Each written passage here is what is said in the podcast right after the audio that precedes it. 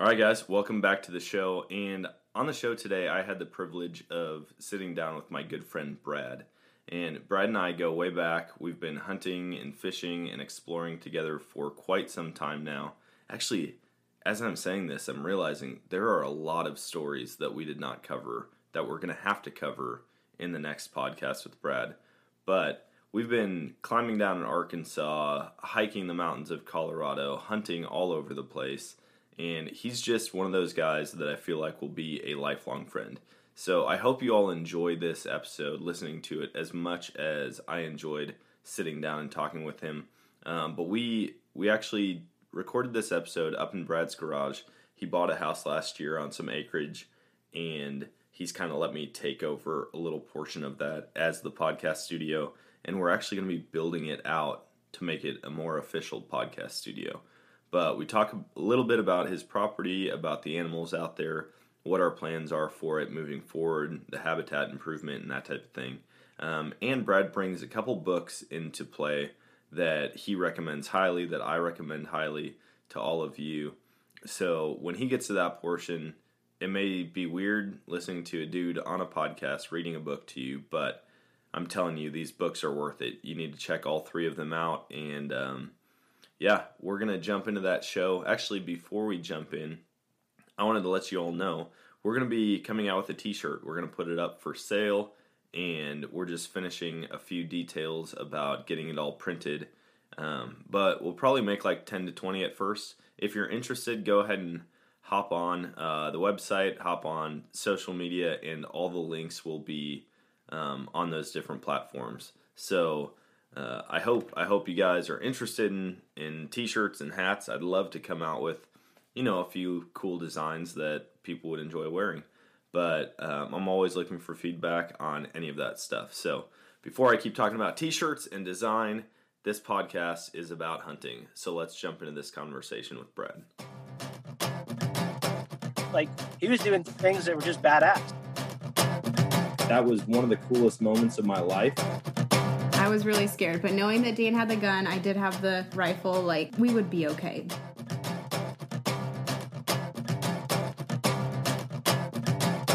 All right, guys, welcome to today's show. And on the show with me today, I've got my good buddy, Brad Cook. Hello.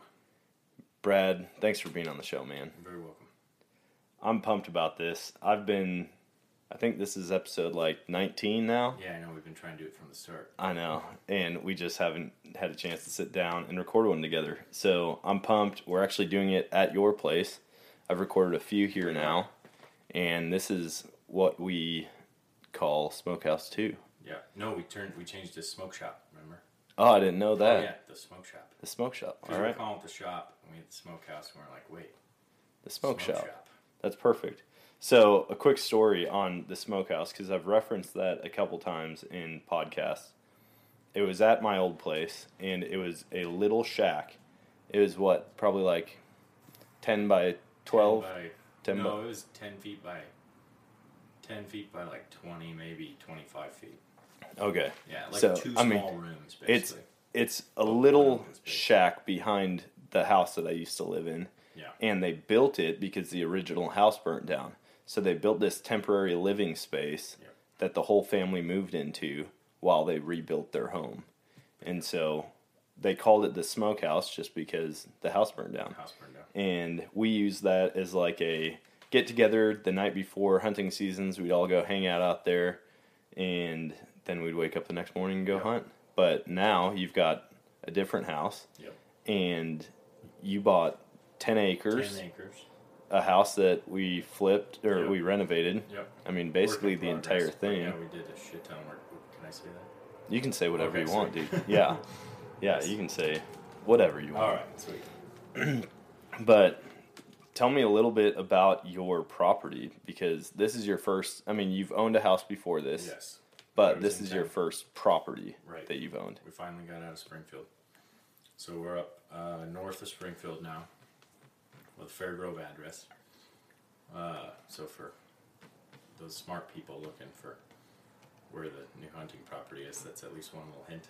Yep. But uh, yeah, 10 acres, and I've got uh, around me about 30 more acres that have no homes on them that I want to eventually try to pick up. So Well, now the equity that you've got in this house, exactly that was the goal. Yeah. once the equity I could once you get a new appraisal on it, which right. You'll do probably do once it's completely finished I'll towards yeah towards the end of this year then hopefully you can borrow against it and purchase a couple other plots of land right here Bingo. and then maybe i can build on it Yeah. i like well, that idea if we if we're really smart, we could just get that little because there's one 12 acre tract that surrounds like a half acre with a house on it. So we could just pick that house up that'd be sweet with it. That'd be the and then i can get all my tools and stuff out of your yeah. garage It's all right. We got everybody's stuff. My stuff, my brother's stuff, your stuff, my brother-in-law's stuff, my cousin's, st- my wife's cousin's stuff. yeah Everyone's stuff's here. which i mean i'm i'm renovating a camper back here now which is the only reason i've got to use the area but Because I have a parking lot behind my shop yep that could easily fit like four fifth wheels. everything here I feel like is multi-use. Yes. You know, I mean, we use that area as camper renovation, shooting range, yep. uh, dump pile, Yeah, there's a big giant. We got to get a roll-off dumpster. which the guy before you kind of used the whole property as a dump pile. Yeah, he ran a auto body shop, and so all his auto body waste uh, is still riddled around the property. Yep. If anyone needs tires, give me a call. I got uh, more tires I know what to do with.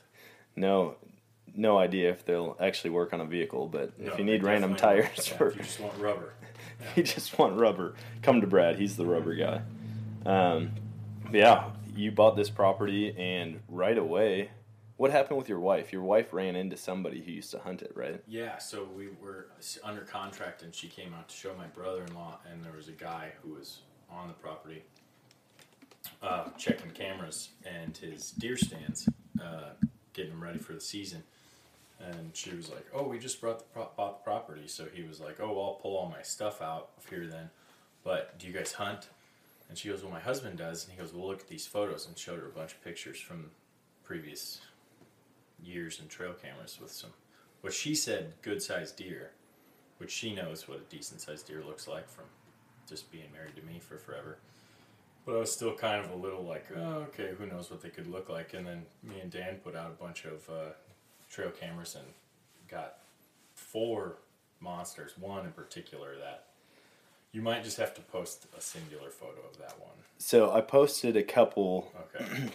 I think it was on show off. TikTok. It was like, "Hey, these are the best camera pulls that Oh, me and my friends have had for from last year," and that one though, it is a a, tank. The body of it, I mean, it looks like it's probably a five and a half year Yeah, old deer. he's got that little uh, girdle thing hanging down off his chest. That like old age man Yep. third chin thing.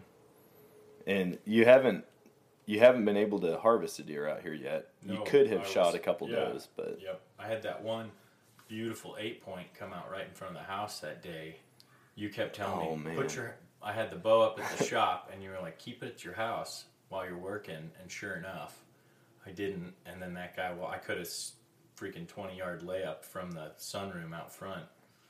Yeah, that one was really aggravating. But uh, it's probably a good thing you didn't because technically that's illegal. yeah, You have to be yeah. what is gotta it like a hundred yards from an inhabited Well, building? technically, but so Missouri just recently opened up this past season, an elk season, and uh, five tags that were all lottery system for Missouri residents. And uh, one of those guys, the oldest gentleman who pulled a tag, shot one off his back patio. What And- he was the first one, I think, right, to fill his tag. He might have been, but I don't know he he told the story as it, like he saw him walking through the backyard, walked out on his back patio, picked his favorite, and pulled the trigger. And conservation never said anything, so Interesting. I don't know if he So maybe they changed the regulations. could be. Yeah, he could have just got I don't know fined or, and no one said anything about it. Just you know, but yeah, all five elk tags got filled. Yeah, that's awesome. Did you And- see they're gonna open a bear?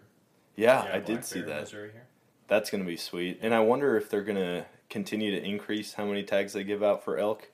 I think I don't know. Part of me kind of feels like they were like, "Oh shit, we accidentally filled all five. We only wanted about three filled." But yeah, just because the herd's still pretty small. But it's very I mean, it's possible that they were like we weren't expecting everyone to fill tags, but also I think when they set those quotas, they have to have that in mind. in like mind. if they all get Well, killed, especially if you're the first person to draw one of those five tags, you're. I mean, all those guys said they sat out that whole whatever it was nine day season because they were like determined to fill their stinking tag. Yeah. I would have been too. oh yeah, if you Yeah. draw that, I'm. I, think I was two telling- of them were filled on the last day, Oh wow, like like on within minutes of each other. They were really far apart, but you can look it all up online. Yeah, Don't quote me. that's cool. I hope I hope they continue to increase, and depending on what the reproduction looks like, Yeah. um, if they get a lot of calves dropping, if the Right. herd increases, Yeah. I think they'll continue to give five or more. I, saw would imagine this year it's out here. They're still all out and out east. I think they'll. I mean, as the herd grows, they're going to have Yeah, to branch out. You know, the the satellite bulls especially, and then maybe young young cows will Yep. kind of branch out, and hopefully we get them up in this area at some point. Yeah. Because the whole, I mean, the south half of the state, the south third of the state, I should say, Yeah. is basically elk Right. country. I mean, same mean, with the bears. That's why the the bear season will be in the same exact area yeah. or the best hunting. Did you put in for the elk last year? I did. Yeah. Yeah. I So think did you I. Put it We- in for me. I probably no. I think I put in, I put in a group hunt on public land because there's a couple different. Oh, I might have done it myself then. Yeah. Because I know you. I gave. We all gave you our numbers so you could put it in for something, and I took all your numbers so I could put it in for the duck blind draw. Oh yeah. Over on the Mississippi, which Yeah. they shut down because of COVID this year. So Yeah. we'll have to watch our clocks and do it again this year. Hopefully this year we can draw something. I mean, Cool. I know if any of us, if any of our guys in the group draw an elk tag, I'll take off and go go help Oh yeah. harvest an elk. Yeah. That'd be cool. I I haven't seen any of the elk in Missouri yet. So and even the pictures, I don't think I looked at Oh, any of the pictures. There's there's mm, three of them were you know what you'd probably think of if you think Missouri elk, but two of them look you know western size. It was, yeah, I think they almost all come from the Rocky Mountain elk herd. yeah. I want to say they pulled them Yeah. and dropped them over. They're They not- they're not in pulling them from the northwest. southeast, kind of as like two separate herds, but more or less one herd. I know a lot of them cross the state line Yeah. back and forth, but Either way, I mean, even if we don't, now we've got more hunting property. Although it's only 10 acres, we've had more big bucks yeah, on camera ten here. acres. Mm-hmm. And from what we've seen so far, they haven't been. Not that they're not residents. I mean, they're obviously from this area, but they're not like bedding and Yeah, feeding and doing everything on your No, property. It's too small. It's it's properties close to here. right. So I think But- I think we'll see a couple more good sightings of those deer. Yep. We didn't find any sheds of them. We mm-hmm. walked the whole property multiple times now. I mean, I know I'll randomly take a break from camper stuff and go Yeah, go look around. But I think I think moving forward, this is going to be a killer spot with so. the little bit of improvement that we're going to do. Yep. It doesn't need to be much, honestly. No. Plus, I mean, we're already putting in. My brother's done majority of the work, but he's put in a ton of different fruit and nut trees Nice. everywhere. Um, he's convinced that they don't like that deer don't like pawpaws, which I don't know if they do or not. Yeah, I don't know. I, I want to believe him on it because he, that's his thing is permaculture and he knows all that stuff. So I believe him, but I'm curious to see because we put probably a couple, oh, at least a dozen out front.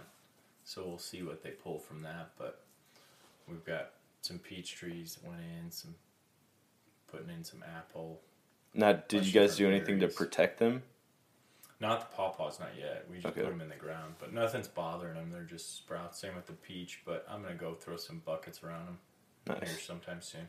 Yeah, I was curious. I mean, I know Yeah, if new trees come up, a lot of times they get hit pretty hard if there's right. a resident deer herd. But Yeah, and that's kind of what makes me think that they really don't like the pawpaws, is because they haven't been bothered at all. Granted, they're also closer to the road, so yeah, but they cross right there, right in front of the house.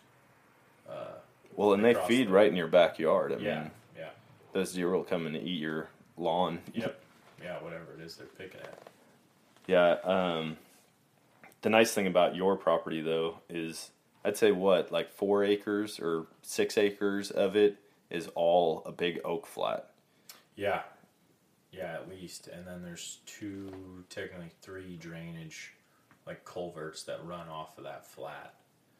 And uh, everything works up those drainages into the flat to feed. So Yeah. that's where we position most of the cameras.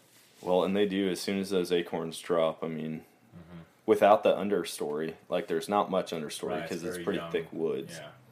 Yeah. Um, but there's not much like the sunlight just doesn't get to the ground, Right. and so the acorns are really easy for them to pick Yep. up right now. Yeah. On the flip side, it's not a ton of bedding cover for them. No. Um, No, so my neighbor's got the nice bedding cover, which is technically in the uh, in the power line cut. That's Oh, yeah. where it seems like most of them are bedding, which is it's awesome because ten yards yeah, off the property. So it's right next Yeah. to where the stands are, and so Yeah. hopefully we can catch them, catch them in transition Yep. this coming year. Um, but yeah, you've been hunting out at my old property with me for years. since you got the place. Yeah. Before that, I was primarily hunting at my dad's property down in Ozark, and we pulled some good deer off there. It's crazy how many big deer are around here. Mm-hmm. Like, I mean, you came from Illinois. Illinois. I came from Wisconsin. Right. I don't think either of us really thought, oh, we're going to run across big whitetails No, here. my dad and I passed up on a few. Our first year here, 2006 or seven. Uh, mainly doe that we thought were small, and uh, and then everyone told us no, those are Missouri deer. Those are good sized doe for Missouri, but at the same time, in the last, other than that first year, I don't know if it was just because I got immediately acclimated, but I feel like I mean, that one deer you remember my dad shot. Uh, we had to drag that up the hill back to the house, and it took freaking four of us to drag it up that thing. Well, it don't doesn't- remember what it dressed out at, but it was a cow. It was And that spot behind your parents' house, it, I mean, it didn't look like it was that big of a hill until you were dragging we a deer dragging up a giant deer up or pushing a four wheeler that Yeah. broke down up. in we- the in the ice. Yeah. Well, and then the one time, so our our buddy Andy bought a Honda FourTrax, yeah. and we rode that thing all over the place. Yeah. Went over the jump, like it was just this. everywhere. Oh, it was leaking gas, and there were loose wires, and we realized like we JB welded the tank. That all didn't cracked. do anything, and we kept taking it off this little jump that we had made, and we thought, you know, we're Travis Pastrana out there, and really Right. we're getting like Three feet air. if Napoleon Dynamite kind of air. But all of a sudden we realized it was pouring gas, and we're like, we Oh. need to push this thing back Yeah. up the hill. And I think you were like, no, I'll just drive it. And we're like, dude, there's loose Yeah. wires all over the place. It's leaking gas like crazy. Yeah. But you made it up, I was no problem. say, yeah, So it did catch on fire. I think he actually completely redid that whole four wheeler. And I want to Yeah, say he he, still has it, yeah. Nice. Because he had it on the property down in Arkansas that Yeah, he I bought. didn't know he. Yeah, I think I remember he got a new tank for it. Yep. When it was still parked in my house, which my dad was pretty peeved at. Oh yeah, your dad Yeah. was very particular about the property, and we need to get him on when he comes up. I know. Yeah. we this Here in a couple weeks, he'll be up. Ooh, yeah, that's gonna be one of our next podcasts. Is That'd we'll do a full cook boy because there's three boys Three boys and a dad. and a dad, Yeah. and we've got stories to fill about one full season of podcasts. hilarious. So that'd be a good time, and we can show them that we finally have our own three star balls. Yeah, that's true. We'll So, save that story. yeah, we will save that story. Ball story. Stay tuned. That's a cliffhanger. Yeah. Everybody be ready for a great story. Um, well, yeah, I think we're gonna get on to some deer. I know out out at my old place, we both had success out there. Yeah, we both pulled some beautiful deer. And it- On one same day. Same day. One year apart. Yep. And so at that point, we were. I think we both were like, "Wait a minute, there's something to this. These deer are coming through on that day." Yep. And we've been we've been watching that. Unfortunately, this year we didn't shoot one on that same day, No. but uh, they were both rifle season. Right. um, and it was both opening. I think mine was the Monday after opening weekend. Yours was on opening weekend, wasn't it? Probably. Yeah. I know it was rainy and stinking cold, and I didn't want to go out, but it quit raining. I sat in my car for probably 30 minutes while it was downpouring, and then it died, and I was like, all right, it's just drizzling, kind of like a mediocre rain. I'll go out. you know, way less chance of getting hurt or scented.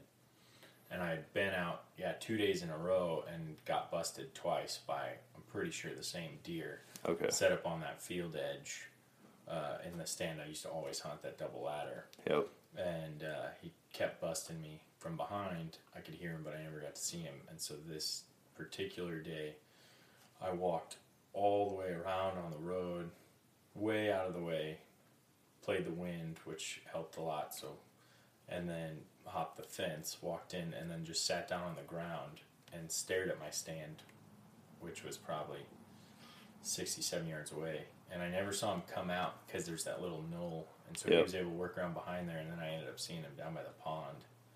By the time I took the shots, freaking, I think we measured it, it was ballpark 180. I Nice. can't remember, it was like 178 or something. Yeah, I, I was in Colorado at that point, but you sent me the picture, and I was like, dude, that's a great deer. It's actually hanging on the wall behind you. It is. It's a really nice deer. Yep. Nine point, same as mine. Yep. Um, I mean, measured the little nubbin counts. oh yeah. It comes out, yeah. It's, So it's so you have a ten point, yeah. but like the main frame, it's a main frame Yeah, nine, five on the left, four on the right, which is exactly what mine Right. was. And I've got multiple pictures of deer that have five on the left and four on the Well, right. ours, we, I sent you the picture, and you immediately sent me a side by side of yours, and they would look like twins practically. Oh yeah. Yeah. It's a great deer though. Mm-hmm. I think we're gonna have a lot more success out there. We've had some really big ones. I mean, last year we had six or seven big ones on camera out there. Yeah. But I mean, they were all nighttime sightings. Usually late Yeah. September. Um, Yeah, I know out here because of the the oak flat. What we learned from last year was uh, early bow season's definitely the best time out here. oh yeah, Just because that's when all the acorns will drop. yeah. Because we we only got a couple daytime pictures Yeah. of decent bucks. The one Two or three. right in front of your house. Right. But then out in the woods, there's just one little spot coming up one of the drainages onto the oak flat Right. that we would catch that big one quite a bit. Yep. Yeah, he was there in like midnight, quite a bit, and Yep. then one time in the day. I've got that weekend marked on the calendar. It's difficult when you have the only property that's being hunted and there's no pressure mm-hmm. around you because they know. No, the furthest is across the road, across that property that's immediately across the road, across another road, and then there's another property. They hunt out there. So That's yeah. So I mean, there's a lot of room for them to just sit, which means we just have to figure out what's going to draw them in and keep them on the property. But it's cool to hear. I guess I didn't realize when you shot that buck out at my old place Yeah. that it was just you changed your access route one day. Yeah, changed it one day, and then uh, also sat on the ground Yeah. for rifle season, which is kind of funny for around here. Oh yeah. Everyone hunts in stands around here. Yeah, sitting on the ground, I mean, that's something I grew up doing, and I used to see deer all the time doing it. We'd Yeah. sit on the ground or a five gallon bucket, Yeah. um, which it was kind of nice because in Wisconsin, it's been back and forth of if you can bait or not. But Oh. for a while, you could put one gallon of bait out, Hmm. and they had to be 100 yards apart, but you could do one gallon per day. Nice. And so we'd just bring a five gallon bucket out, fill one gallon of corn, Yeah. dump it, and then we'd sit on the bucket, bucket. and just watch and see if the deer came in. Yeah, I remember falling asleep on the ground beneath my dad's tree stand all the time because he early on before I even like could have a gun in my hand, he just put me on the ground at the base of the tree stand, Yep. and then I'd fall asleep, and then he'd wake me up and be like, "Did you see that deer? It was practically licking your boots because he passed up on some doe or something." And I'd be like, "Oh yeah, yeah, sure, I saw it." He's like, "Well, you didn't move or anything." And I was like, "Yeah, I was trying to be real still." He's like, I'm already that good of a hunter. you Dad." didn't want to get the earful yeah, from being exactly, asleep. for falling asleep. Yeah, That's funny. yeah, I I knew, or I know it was a huge change going from sitting on the ground or on a stump or a bucket to being up in a tree because I would fall asleep all the time, yes, I still do. and I'd be up in the tree with no harness on as like a teenager, Right, I still don't wear a harness. and I'm like, I've I've changed recently because Yeah. last year my uncle actually fell when they were doing tree stand prep. oh yeah, He was, I think he was climbing down out of it, and he And slipped fell. and fell, and they were pretty worried about him. Took him to the hospital, Yeah. but he ended up being all right. Minor injuries, considering that he fell twenty feet out of a tree. Right. But I've switched. Now I wear a harness basically every time. I just Yeah. keep a tether up there Right. full time, and I really want to get into saddle hunting, Yeah, I know. We've been talking about that. which Yep. I think would be great because then based on the wind you can move around. Right. That's something that I mean, hearing other podcasts, Right. there's so much information out there that you can really use to your advantage. Yep.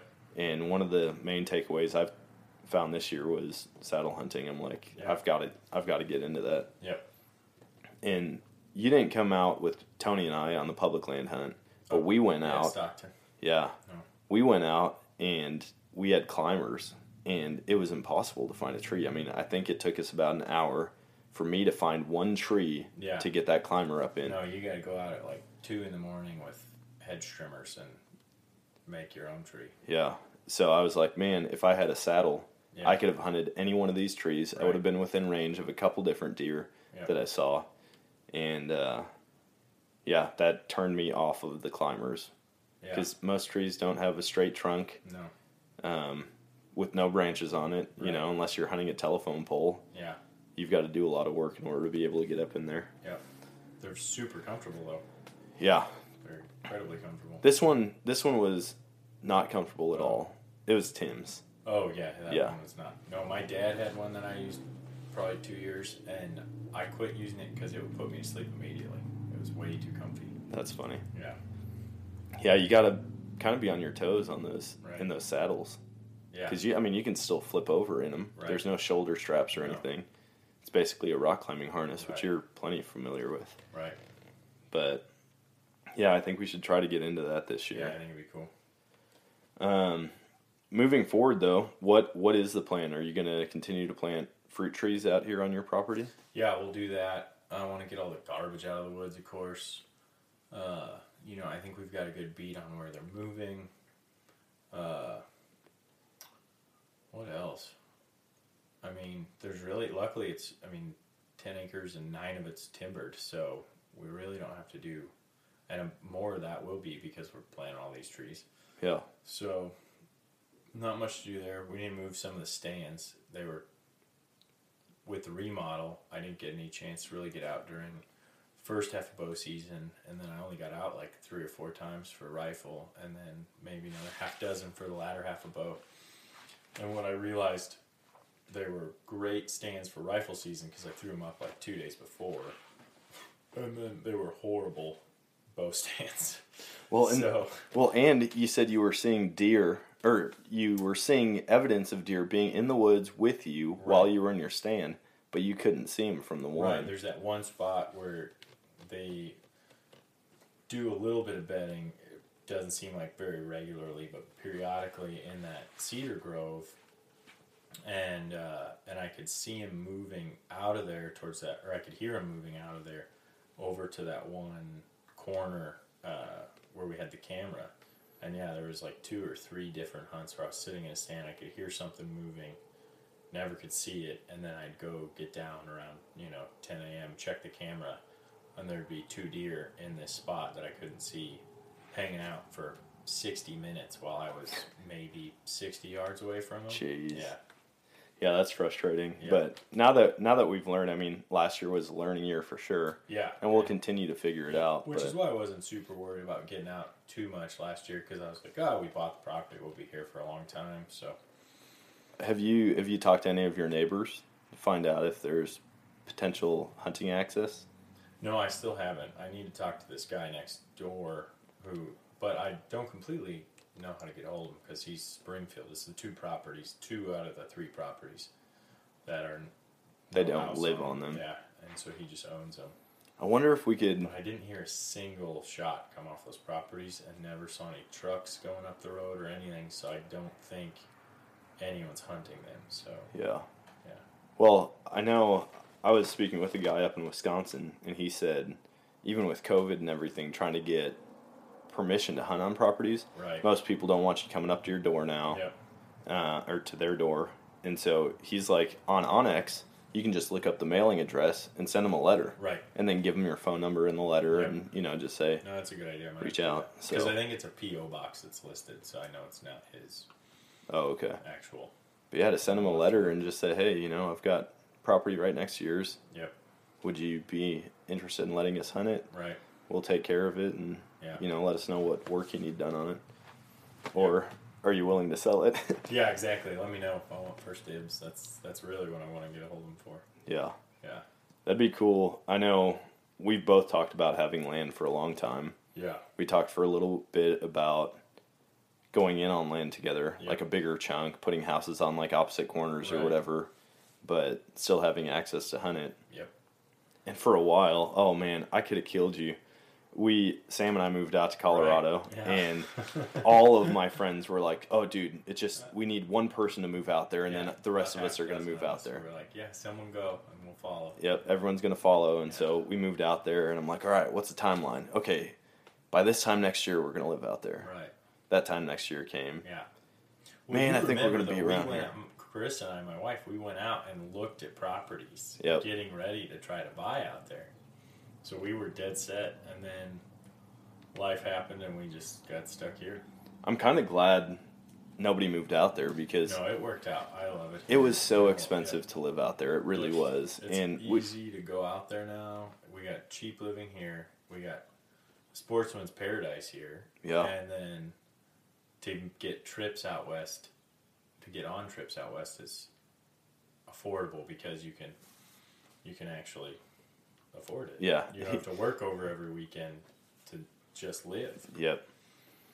Well, I'm hoping you and your dad can come out Yeah, this year on that elk If he really wants to go, I want to go too. When he when he comes, we're gonna seriously talk about it, and we'll get Tony over here, and Yep. we'll all chat about Yeah. possible strategies, costs, and see Yeah. if it's something that No, you when guys you can. guys went to see him in Florida, he called me separate from your call and was like, "Hey, Dan said," and I was like, "Yeah, let's go."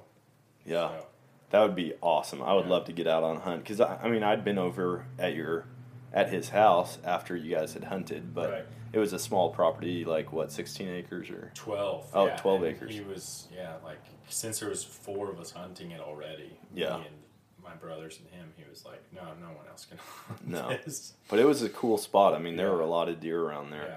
But it would be cool to finally get out on a hunt with him because. I still haven't. We haven't. I haven't hunted anything with him yet. Yeah, that's funny. Yeah.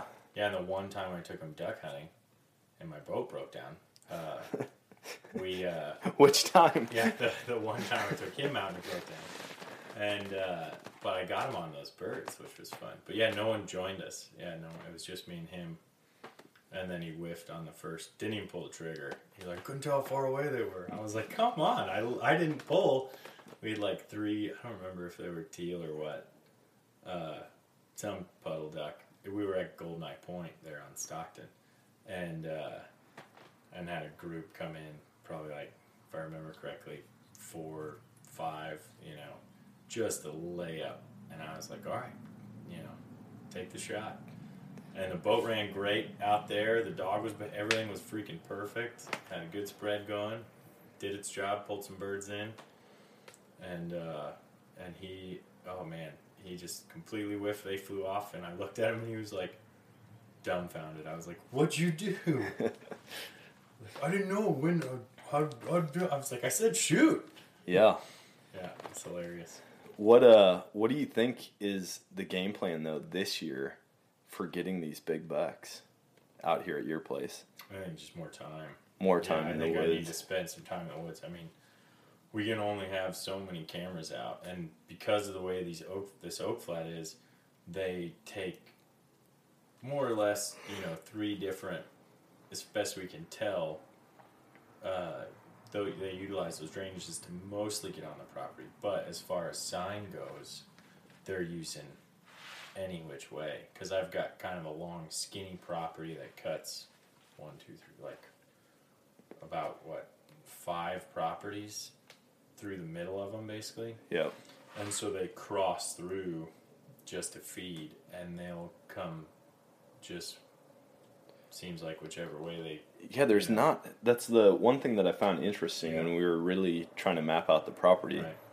is that there aren't like heavy deer trails coming from one No. place. They're just wherever they were closest to. They just kind of meander on, and then just go to town on these acorns through that early.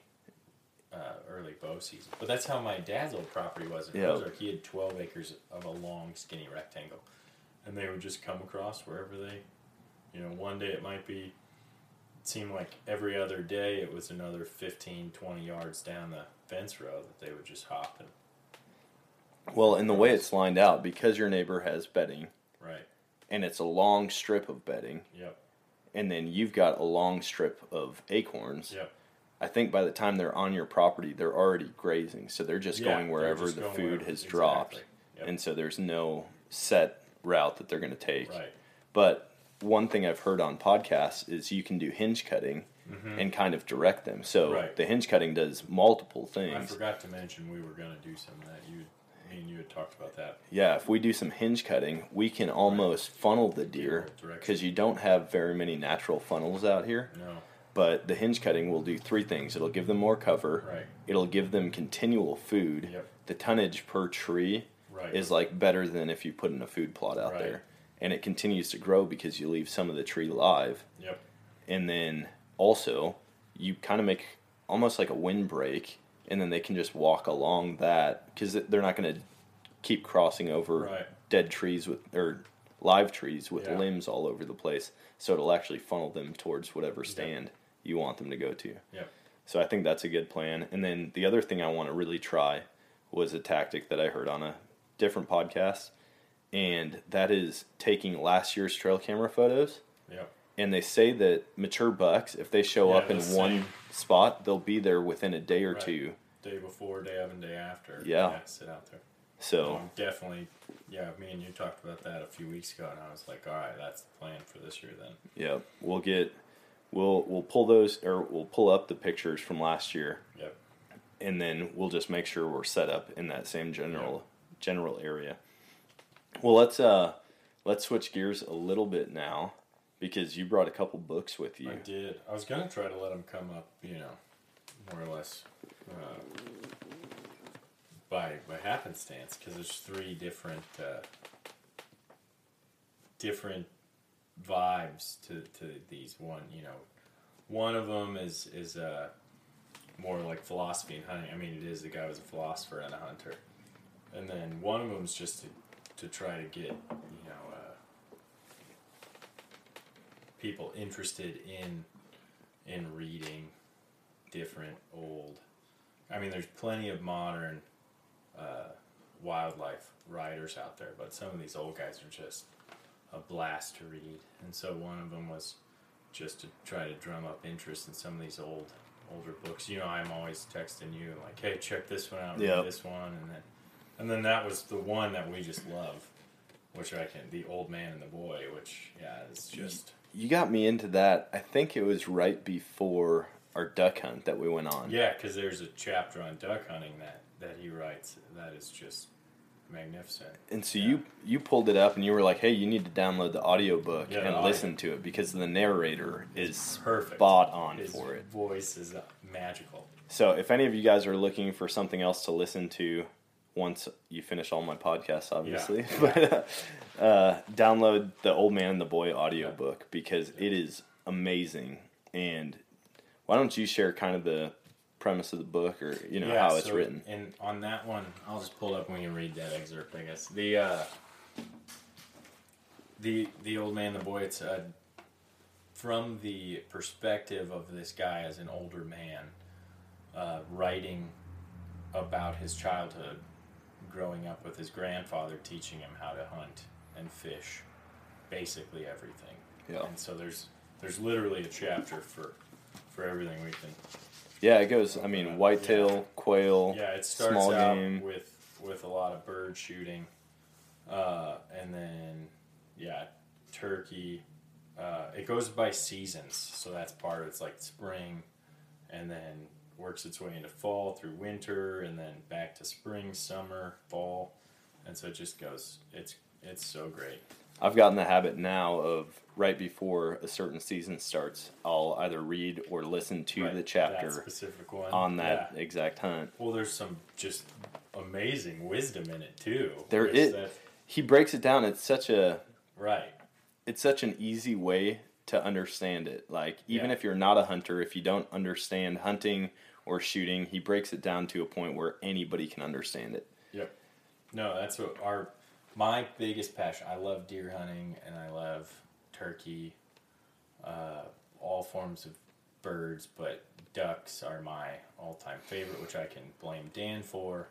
Because now I've spent way too much money and time trying to kill ducks, which don't seem to exist here in South West Missouri, Southeast Missouri, on the other hand. As our friend Tim would say it, there's no ducks There's in Missouri. no ducks in Missouri, which there are plenty of ducks in Missouri. The Golden Triangle will produce like crazy southeast of Bootheel, but uh, but our little quadrant has next to nothing. Well, they just fly around. Time ago, yeah, we're on a, we're up, we're elevated, and so they're flying. And they're coming in over the plains, and then they see this giant mountain in front of them, basically, and they're like, "Screw that! I'm not going to gain any more altitude. I'm already came from Canada. I'm exhausted." Yeah. So they'll just fly around. Well, and on both sides of us, east, you've got the Mississippi, River, right? and the yeah, that whole, Mississippi flyway, and then we've got yeah, and then out west. you have so much crop field and like flat pond area, so it's a lot of water. right? And then you have here where it's just small farm ponds, and then basically no farm ponds Right. as you go south of here because it gets more into the Ozark Mountains. Yep. But there's there's definitely birds we just have to travel for. Yeah, you got to work hard to get on them. Yeah. Here. Well, we joke about it all the time. If you can kill birds in Missouri, Yeah. it, in, this our area, Missouri, yeah. you can kill birds anywhere. Exactly. Because you really have to know how to Yep. hunt them in order to to be successful. And how to sneak and shoot them Yep. because you don't get these two, three dozen flocks flying in on you. You get two or three birds Yeah. coming in on you. Let's So if you whiff, you're you're set luck. we gotta we gotta share that story about last year hunting Stockton Lake. Yes. We called it Oh. Goldeneye Butthole. Yeah. Well, And it- we called it Goldeneye's asshole because Yeah. yeah, Goldeneye's point was at the other side. Oh yeah, that's yeah. So that's on the other side, and then this is just a tiny little cove yeah. on the back side of it. right. And we were hunting there with like four or five guys. Right. Well, Brad, The boat ran like a top. The boat did run like a oh, top that day, Yeah. My dog did good that day. but Yeah. The two big what's the the two things every or at least me, but most duck hunters will will say that is technically a farce is the boat runs like a top and I've got the best dog ever. Yep. Yeah, Yeah, absolutely. Yeah. That's what we hear every single Yeah. time we hunt. And leading up to hunts, I'm like, oh, should we grab Tony's boat? He's got a brand new. I'm like, no, no, no, no, no, no, no. okay. The boat runs like a top right now. Yeah. But we we went out there and we got set up, Right. And I'm I like, forgot my gun. forgot your gun, forgot the Mojo wings Yep. in the in the truck, and we're like, we're not going to run back for it. We're about to have shooting light, Right. and so we just started hunting. Well, we had a couple volleys at birds. Well, and it was it was the afternoon. We went out in the afternoon. Yep. Because that Oh, was yeah. the day I found. The next morning we had a killer morning because I went, dropped you guys off, and then buzzed around for freaking at least two hours, just checking every cove, trying to put the birds to bed, and found way up farther north uh, on the on the lake that uh, what we just started calling the honey hole. And then we went out that next morning and took a buddy of ours and had a great morning. And it was his first hunt. And Yep. we, we told him, don't expect to shoot or even see anything. and then he has this amazing hunt with us. And we're like, all right, that was the one good hunt of the year, man. You just got Yep. so lucky. Yeah. Your first ever duck hunt, you just, yeah. Which he did the same thing when they came in, me, you, and, and Parsons just dropped, what, probably four birds on that first volley, and then we turn around and our buddy Chris was standing there with that like just dumb look on his face, like what the hell just happened? And we were like, "Did you shoot?" And he was like, "I didn't even pull the trigger. I was just like, what is just happening?" yeah. Yeah. It, it gets chaotic quick Yeah. because where we hunt, it's not like you have big open water, they're flying across it, or flat fields that you can see. We're hunting a man made lake, yeah, and so Big it's just reservoir. giant hills in every direction, and so you can't see them coming. Yeah, All of a sudden, they'll just on you. bomb over the trees, Yep. and so it'll go from absolutely nothing yeah, to birds in your face. You got to pull the trigger right now. And Yep. so, I mean, it caught him off guard for sure. it did. It was hilarious. But anyways, back to the to the. I dropped you guys off, found those birds, came back. I was like, hey, I know where we're hunting in the morning. Yep. And then we were sitting there, and then you can tell the rest of So two different groups of birds came. So we had two different groups of birds come in. The first one came in, we shot, dropped a couple, Yeah. and well, then uh, we had two groups come in at the same time on your yeah. yeah, and so then I turned to Brad and I said, "Hey, listen, this is how we'll do it because you forgot your gun. You don't, you know, you can still get shot opportunities. Right. So after I shoot, then you get a shot, Right. and we'll just switch back and forth each group that comes in. Yeah. And so the second group came in, and all of a sudden, I'm like, dude, don't move, don't move. There's Yeah. birds coming in. And it was the biggest group of mallards that Right. we've had drop in on that lake ever. Yeah. Easily. And I mean, there were well over 20, probably. Yeah, it, was, it was two dozen. Yeah. Yeah. Give or take. And so I see them circling, and I'm like, these are actually going to come in. And from your point of view, you're watching them, but then you see three goldeneye. Which you know I love. Goldeneye. You you will give up any other bird Oh, yeah. to shoot goldeneye. Yeah. Which I, I enjoy hunting I them. love I love the way they fly. They Yeah. fly low. They're in your face before They're you see them. Beautiful birds. Oh yeah, Just they're gorgeous. Gorgeous birds. But you're like, take these goldeneye. W- Meanwhile, we've got two dozen mallards dropping in, and we have three goldeneye Yeah. scooting across the water right in front of us. Yep. And I just yelled, "Sit down!" because our other buddy stood up. Because they stood up to shoot at these golden goldeneye, and I go, "Sit down!" Yeah. And Brad's like, "Why didn't we take those goldeneye?" I'm like, "Because we have two dozen mallards working in." Yeah. And somehow we called, and those came mallards back. came back. They did. and they start dropping in, and I yell pull, or I I yell take them, or whatever I said. Yeah.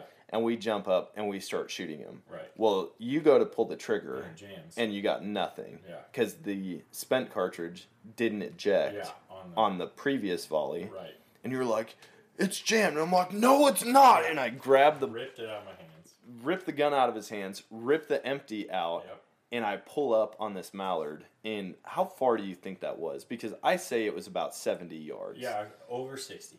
Okay. Past the point of of I should pull the trigger. I always Flying. I always like someone else's perspective because in my mind straight away from us. We were looking Yeah. straight up his butthole.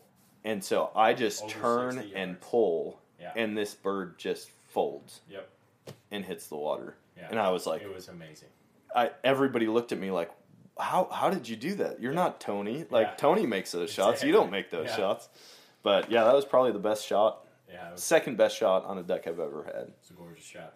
So Which brings us to ballistics. brings us to ballistics. us Why to don't you uh, yeah. just break that open So, and share that? so this is uh, see, I told you they they'd come up. Mm-hmm. So, so here's an excerpt. I'm gonna I'm gonna read just to set up the scene, and then we'll skip ahead. So, so this uh, the old man had just taken the boy out uh, on some quail hunting and got him got him shooting well on quail. Yep. And then so the next you know season, he's like, hey, let's let's go get on some ducks. So he brings the boy duck hunting, and before the hunt, the kid's getting all stoked. The boy's getting all stoked, and he says, "quote You know, just because you know about this quail business now," the old man said, "don't go thinking that the same thing applies to ducks. Quail are reflexes, like I told you. There isn't time to do any figuring. But ducks are ballistics. What's a ballistic? I asked him. The old man had a lot of big words he liked to spring with no explanation, just waiting for me to ask him. He said curiosity was necessary to intelligence, and that curiosity never killed the cat. The cat died from stupidity, he said, or maybe an overdose on mice. A ballistic, he said, is sort of hard to explain. Let's see, I suppose you take the speed of a bird and the angle of flight and the speed of the wind and the direction of the wind and the height of the bird and the size of the shot pattern and the speed of the shot or the strength of the powder and then you grind them all up in one mill and the right answer comes out. Maybe that ain't the book definition, but it's my definition. I can explain easier to you after you've missed a few ducks. So, fast forward, they've gone out duck hunting, and the kid whiffs on his first group of mallards. And then the the old man goes on his rant. So picking back up. Make sure I found it here. Oh. All right. Yes, sir, I said. But I remember that you weren't too sure about ballistics either. Give me some more ballistics. All this time I was thinking, damn ballistics, I missed that duck. That duck, as big as a turkey, as big as a house, and I don't know why. So now I get a lecture from the old man. The old man snickered a little bit more. I think I got this ballistics drawn down to where you can understand it. I got it what they call reduced to its component parts. Let's say you're watering the lawn. Your cousin Roy runs through the backyard, and you got the hose in your hand, and all of a sudden you'd like to wet down your cousin Roy. He could probably use a bath, but let's not get personal. If the kid is running against the wind and you got a hose in your hand and you want to wet him, you got to do several different things. One, you're pointing that hose. Two, you're figuring the wind. Three, you're figuring how fast is Roy running. So you know that the hose will squirt only so far before it bends backwards in the wind. You know that Roy can run only so fast. So if you're smart as I think you are, you point the hose somewhere ahead of Roy, let the wind take the water stream backward, and then let Roy and the stream collide at the point you've already figured out. That's duck shooting. That's ballistics. Shot go from a gun like water out of a hose. The duck comes on like Roy is running. The shot goes one way like the water goes one way. The ducks go one way like Roy goes one way. And the wind adjusts the relationship between Roy and the water, between the shot and the ducks. Because shot always string out like water from a hose. And that is what we yell at each other in the duck blind all season long. all the time. Like water from a hose. And you you read that to me, or I think you shared the audio book Yeah. portion of that with me, and I was immediately hooked on the book. Oh, it's a fantastic. and you said the whole book is full of this stuff. It is. And so now It's it so re- I mean, there's so much wisdom in it, Yep. so much practical information that someone can someone can learn from it. And he talks about even when a bird's dropping in or taking off, you know, when it's taking off, you Right. lead it at the head. When it's Right. dropping in, you aim at the tail. Yep. And because of the ballistics, Right. you're going to connect Yep. with it. When it's one- flying away from you, you shoot over it. Yep. When it's flying towards you, you shoot a little under it. Yep. Yeah. So Yeah, like that water from a hose. like water from a hose. So Uh, yeah, that that book I can't recommend it enough. It's amazing, and the audiobook version of it is even better because Oh, yeah. if you like to read, that's awesome. You can read it, but Yep. when you hear that old man's voice yeah. as the narrator. I attempted to do a little bit of an impression there of him. Just No, I it's could the tell. only way I hear it now. Yeah. It's just that old man reading the book, and you just, it's so good. but I, man, every chapter I'm surprised at how much there is in there that I'm Mm-hmm. Oh, like, if that was explained to me when I was a kid, I feel like I would have been a better hunter faster. Oh, easily, yeah. Um, Yeah. so let's talk uh, a little bit about turkey hunting now because Yes. that's the next season coming up. It is. We're only ten days, Another one of my favorites. two weeks away, maybe. Yeah. Well, you you got me into turkey hunting. Yep, on your first I had beards right there. I I went out one time turkey hunting with Drew, and we had gobbles all around us, but we never had a shot opportunity. Never even saw a turkey. Yeah. And I was like, you know, I don't I don't see all the hype behind this. I don't know if I'm going to turkey hunt. Yeah. And then you were like, hey, you got to come out with me, Right. and I'm going to teach you about turkey hunting. Yep. So you told me to get a diaphragm call. Right. Started practicing on that. Still not great at it. Yeah. You got me on a slate call. Yep. Still not great at that. Yeah. But we went and set up in a tree that had fallen down in a in a storm, Right. and we knew the general area where these turkeys were Yep. on the property that we hunt the majority of the time. Did we put them to bed the night before? I feel like we did. We did. I think I came out the night before and we and we. We went out, but it was storming the night before, remember? That's and so we couldn't really hear them gobbling. That's true. Yeah, we went around. We tried to get them to shock off like a hundred different things, and they wouldn't. Oh yeah, we were yelling, we were slamming car doors, Yeah. honking the horn. I mean. And there was just Yeah, nothing in no response. Hoots, nothing. Yeah, they didn't. Yeah. I think it was just because of that storm. Yeah. They just weren't really talking a whole lot. But um, Yep. we we went out and we sat in this dead tree, had great view. I mean, this Yeah. is right in front of where you deer hunt primarily. Right. Yeah, my favorite spot. And we had a couple decoys set up, and there were gobbles. I think we heard seven different gobbles, kind of in every direction from us. And so, Well, yeah, because that spot you always hear them across the across the river. You'll hear a bunch, and you, those are just they'll never work to you. They're No. too far away. Plus, they they got to cross the river and the road. So And the road. Never seen. Although I say that, but last year when I had my buddy Ben out, we sat in the spot, worked those from over the river. They talked to us like crazy. Never came over, so we went up, checked those north, the north uh, timber pile. well, and I had to leave to get to And work. You drove by and texted me and you said, "Hey, I see the blind and all your decoys, and there's turkey everywhere. How come I'm not And you were like, shooting?" you were like, no, man, those aren't turkeys. I said Those are the decoys. decoys, yeah. And he had one, he had that oscillating. He had uh, the, I turkey. had my my peeping tom, and then he had his motorized. Uh, Yeah, so it kind of oscillates like a fan does back and forth, and it's fully fanned out, so it looks like a turkey strutting. Right. And I was like, no, it is not the decoys. Yep. I I looked at this bird in the eye from the road, Yeah. and We it fanned out as I was driving, so I know it wasn't yep. a decoy. We walked out of the woods, and sure enough, at that point, about three, four hundred yards away, we could see him, and I belly crawled within two hundred yards of him, and then they finally spooked, and I was just like, "Come on."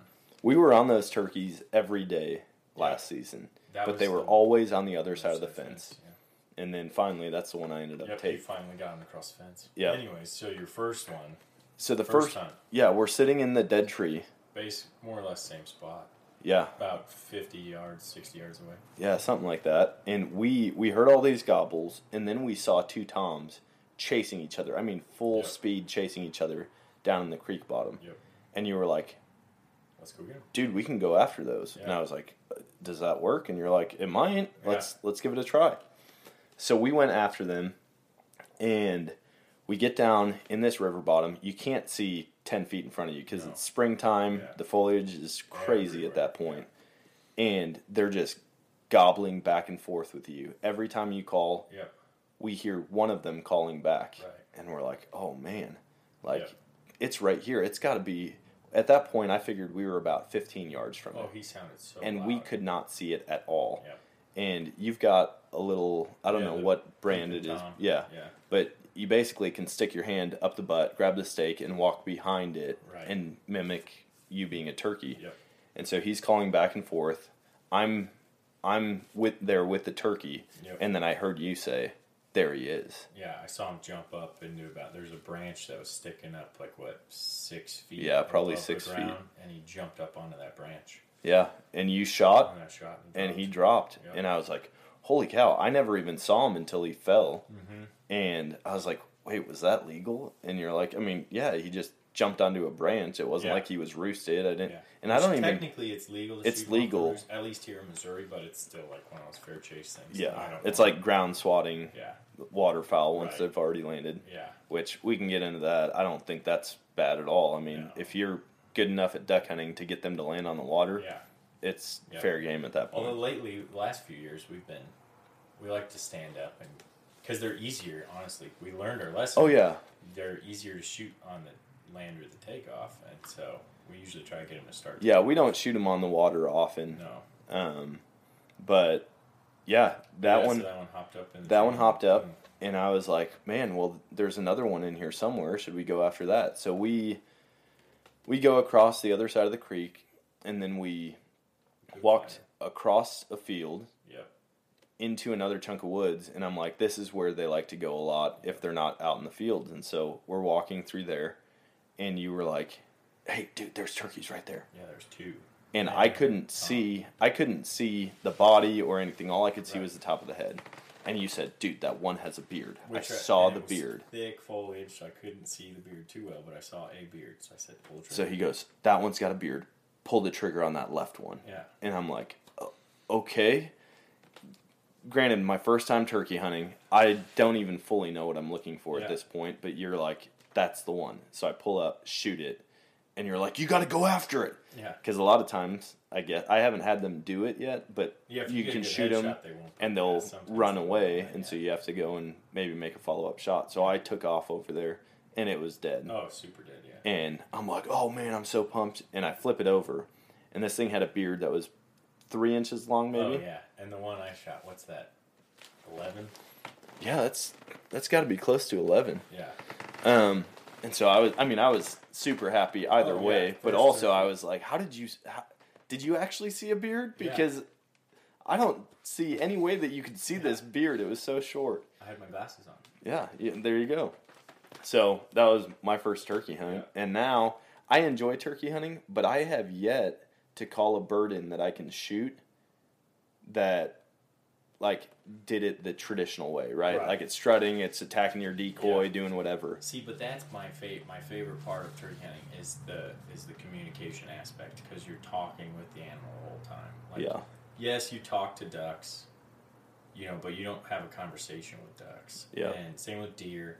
You know, you can grunt and rattle, but you're not like talking with them. Like with turkey, you'll call and then you'll get you know if you're you either talk to a hen or tom, either one, and so you're talking to that hen, trying to get her pissed off to work her way to you, so that that tom that you know is on her tail is going to follow, or you get that tom worked up, but you know you're you're having a full on conversation, and it takes years to learn the verbiage, and you know to learn the actual language of the turkey, which is just so fun.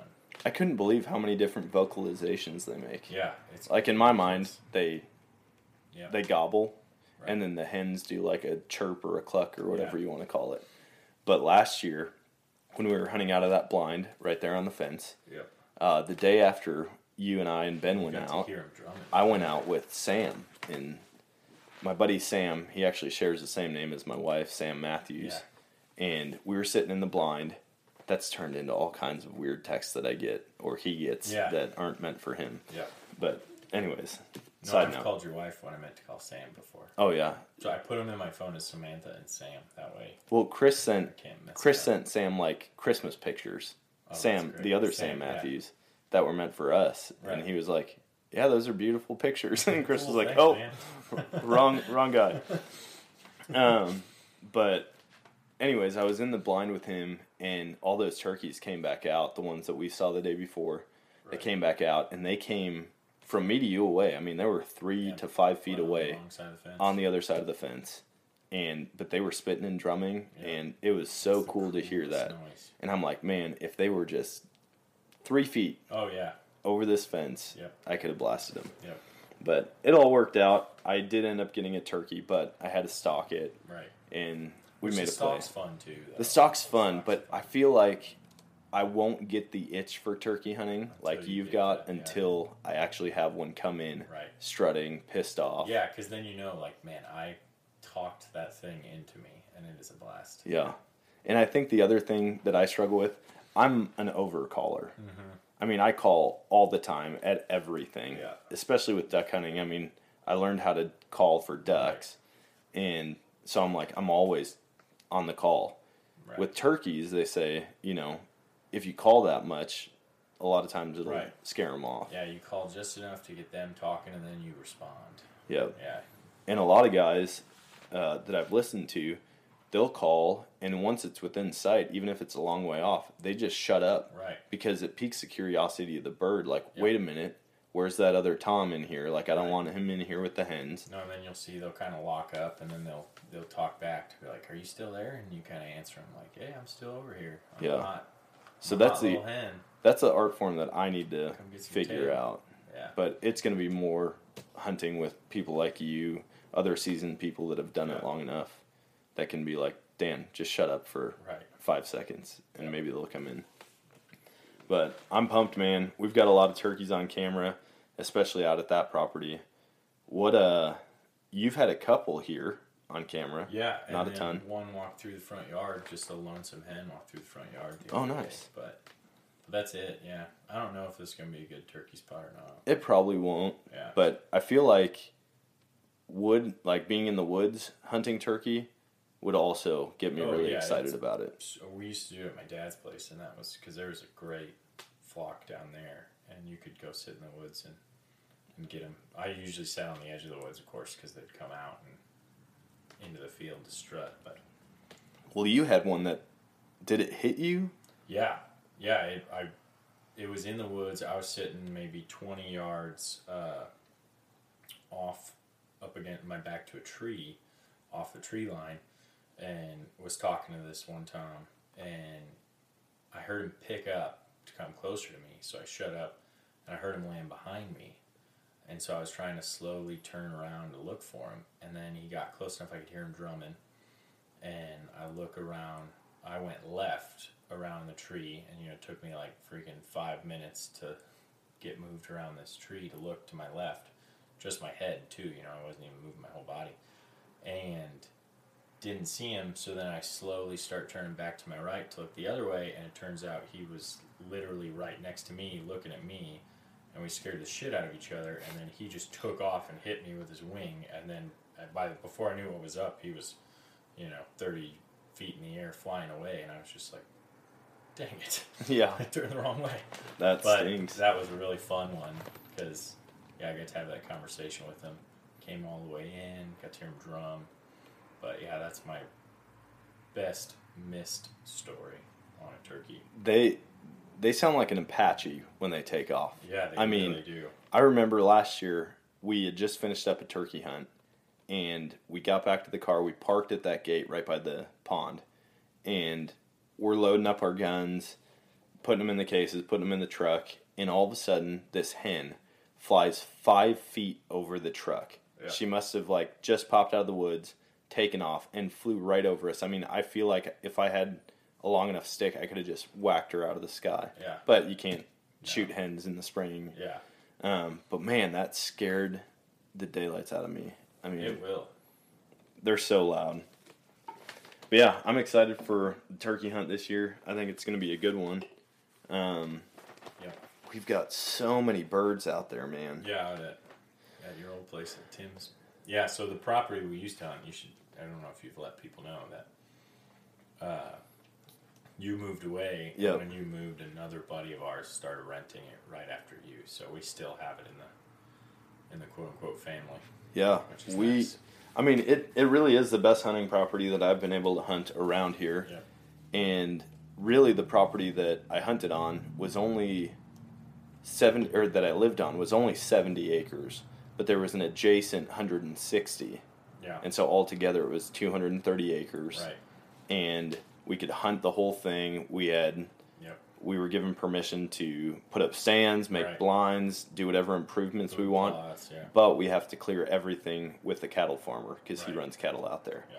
Um, but it's cool because you know in communication with him, he'll let me know if he's seeing coyotes or seeing big deer. Right. Um, but the biggest thing is, like last year, I asked him, "Hey, do you mind if instead of putting beans in this one chunk of field, if I if you still till it or whatever, Right. and then I'll plant a food plot?" And he's like, "Man, I'm already putting a food plot in for you. Yeah. I'm putting on putting in like 60 acres of beans." Right.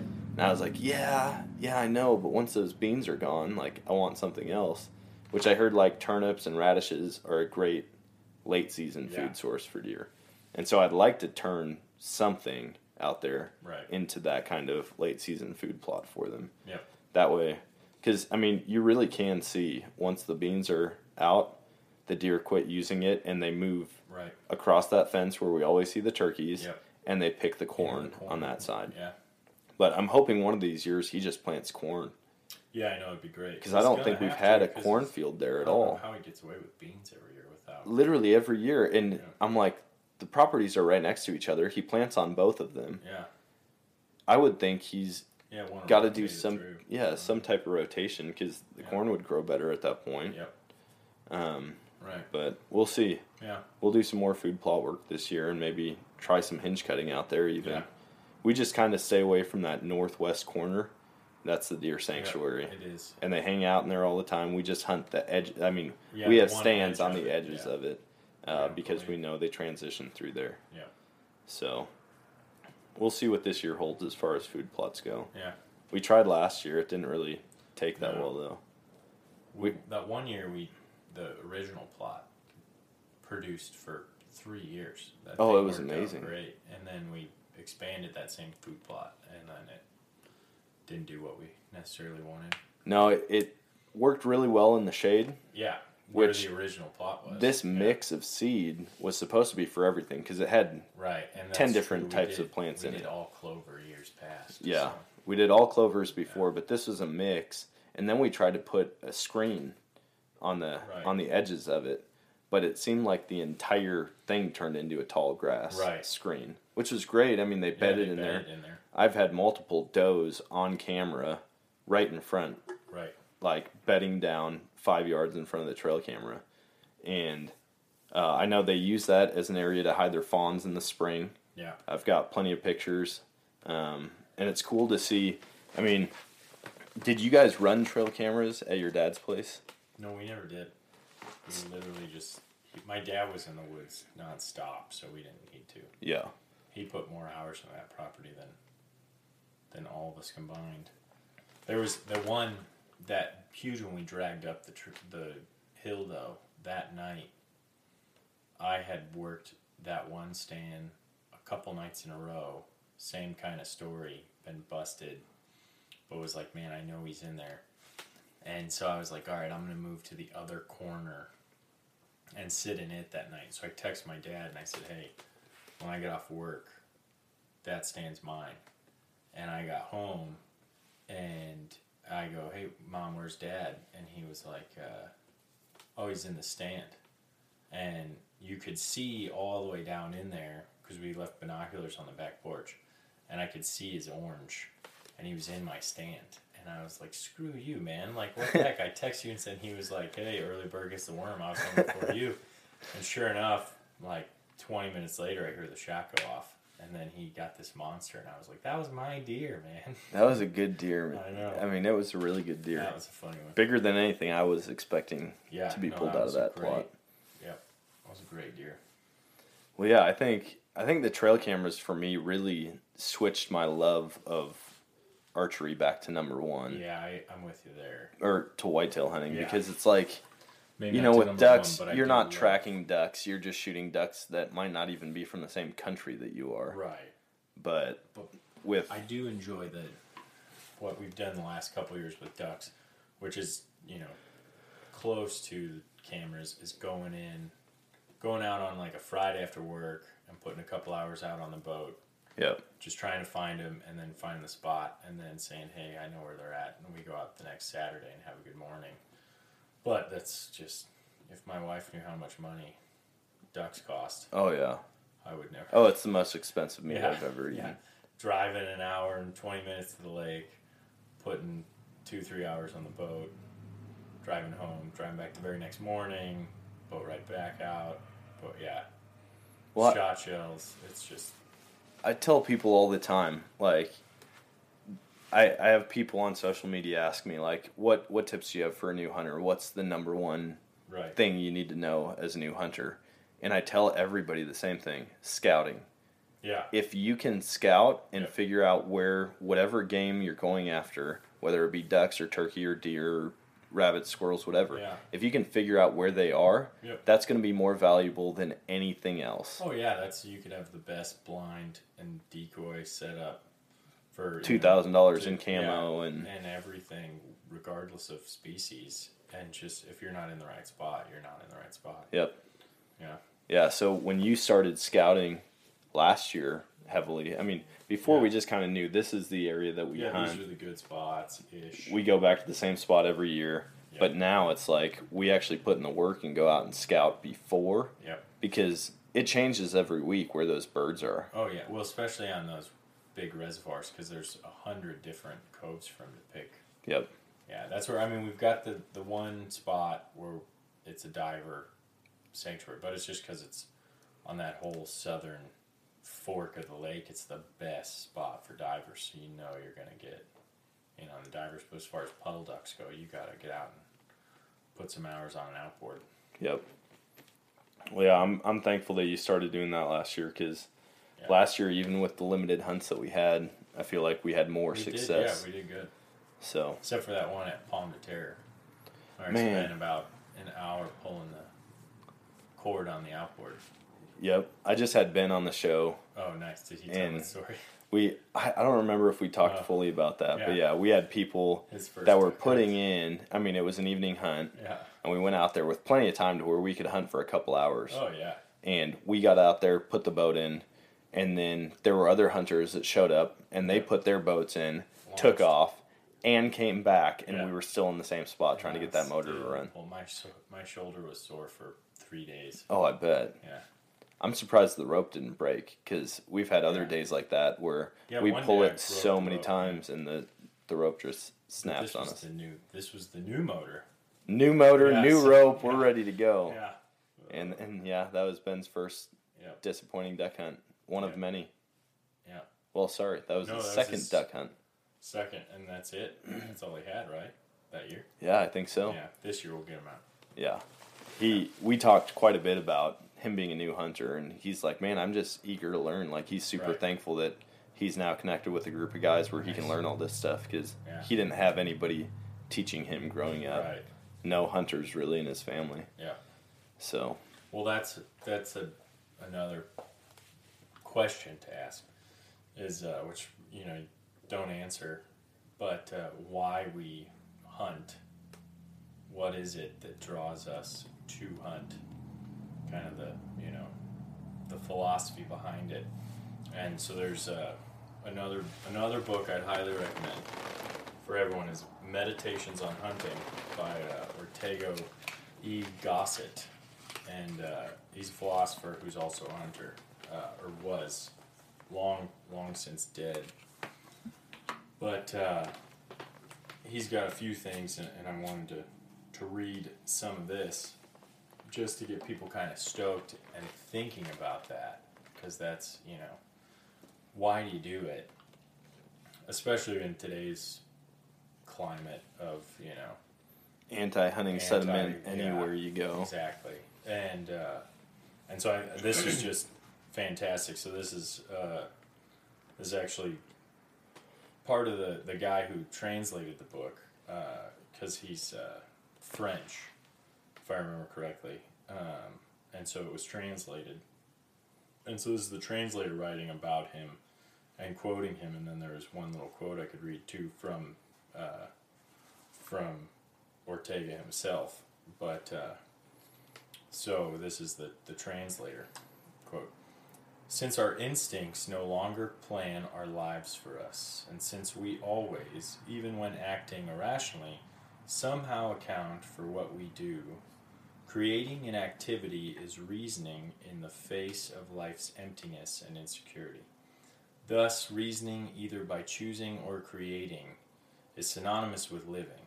Ortega called this idea the doctrine of vital reason, also referred to as historical or living reason, and it brings us to the keystone of his philosophy, the statement Yo soy yo y mi circumstancia.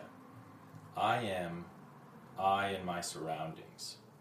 Life is the dynamic interchange between the individual and his surroundings, and his surroundings include his own emotional and intellectual response to life's problems.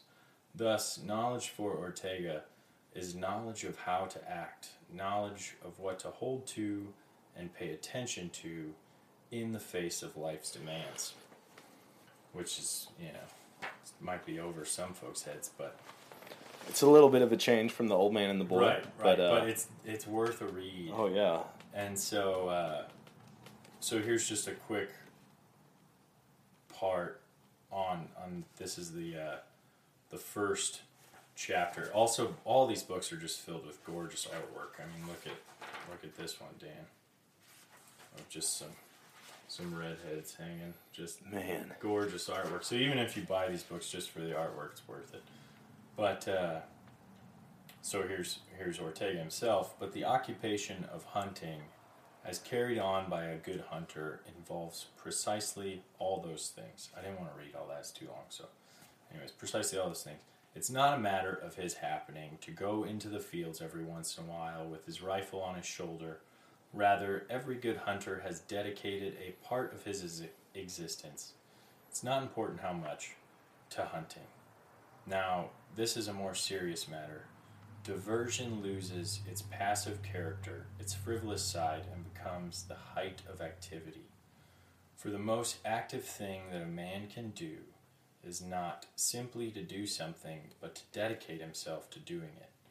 Other living beings simply live. Man, on the other hand, is not given the option of simply living. He can and must dedicate himself to living, which is to say that he must hand over his life, or parts of it, deliberately and under his untransferable responsibility to specific occupations. Dedication is the privilege and torment of our species, and it happens that many men of our time have dedicated themselves to the sport of hunting. Furthermore, throughout universal history, from Sumeria and Acadia, Assyria, and the First Empire of Egypt, up until the present now unraveling, there have always been men, many men, from the most varied social conditions, who dedicated themselves to hunting out of pleasure, will, or affection. Seen from this point of view, in its authentic perspective, the topic of hunting expands until it attains enormous proportions. Consequently, aware that it is more difficult matter than it seems at first, I ask myself, what the devil kind of an occupation is this business of hunting? Wow. Exactly. That is that sums it up so well. Yep. Like to actually have to dedicate yourself Yep. to the sport that we love. Right. And it's not just a matter of going out and just doing it. Like you are dedicating yourself to it, which is why when we talk about food plots and trail cameras and scouting, Yep. like it's part of us. Oh yeah, that's I mean, but the occupation of hunting as carried on by a good hunter involves precisely all those things. It is not a matter of his happening to go into the fields every once in a while with his rifle on his shoulder. Rather, every good hunter has dedicated a part of his existence to hunting. I'm gonna have to borrow that book from you, man. It's so good, dude. That's- It's so good. Yeah, that's amazing. I'm I'm not big into reading. I don't read Yeah. often, but like when it comes to outdoor books, Yeah. I, I told Sam I was like, the books that I've read are like all the Jack London books. Oh, yeah, they're great. You know, Yeah. like White Fang, Call of the Wild. Yep. Um, what's the one? Uh, to start a fire. Is that what it's called? There's one. It's something Yeah. along those lines. Um, but those those books they pique my interest in that one about philosophy of Yeah, hunting. Medi- Meditations on Hunting by Ortega E. Gasset. You'll put these in the notes or something. Yeah. To, for people. Yeah, I'll add them in there. That way people can Dude, refer back to them and good. buy a book and Yeah. check it out. Yeah. I heard it, I heard it put one way. Um, someone was asked about hunting and why you hunt, and I've actually given this answer now. Yeah. They said if you think about it, aside from procreating, Yeah. what is the one thing that we have done as a human race for our entire existence? Yeah. Hunt and gather. Hunt and gather. Yeah.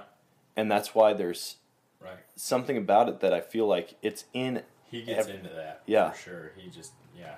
It's so I could if part of me was like, damn, we should just read a book. Like just I'll just read this whole book. There Like, you it's go. So good. We dude. should. We'll just do Yeah. an, another podcast Yeah. about all the hunting books, Right. and we'll just narrate them Oh, all the way through. It's so good. That's what the one. If you're just in uh, anything by Frank Forester, he he put out like three or four. He was like the the godfather of wildlife uh, literature of hunting literature, and uh, his actual name was Henry William Herbert. Uh, he actually, oddly enough, didn't really like writing about hunting. Loved hunting, but like did it at first just to get uh, make enough money so that he could write about other stuff. Oh, okay. But he ended up just selling out of everything he did as far as hunting literature went. And so the my shooting box is a great place to start. And again, just the artwork is freaking amazing. If anything, I mean, look at that, just Yeah, beautiful is that- woodcock. Yeah, I was gonna a say it looks like a woodcock. Yeah, and this one is not. This one is early era uh, Americana. So this was, you know, he he was out of New York. Uh, let's see, I'm trying to remember the original uh, pressing of the book was uh, also some of these books are really hard to find and kind of expensive. So sorry if I put you in this. Blame me when your wives are like, "You spent how much on a freaking book?" But uh, oh, the I don't remember what year this one was.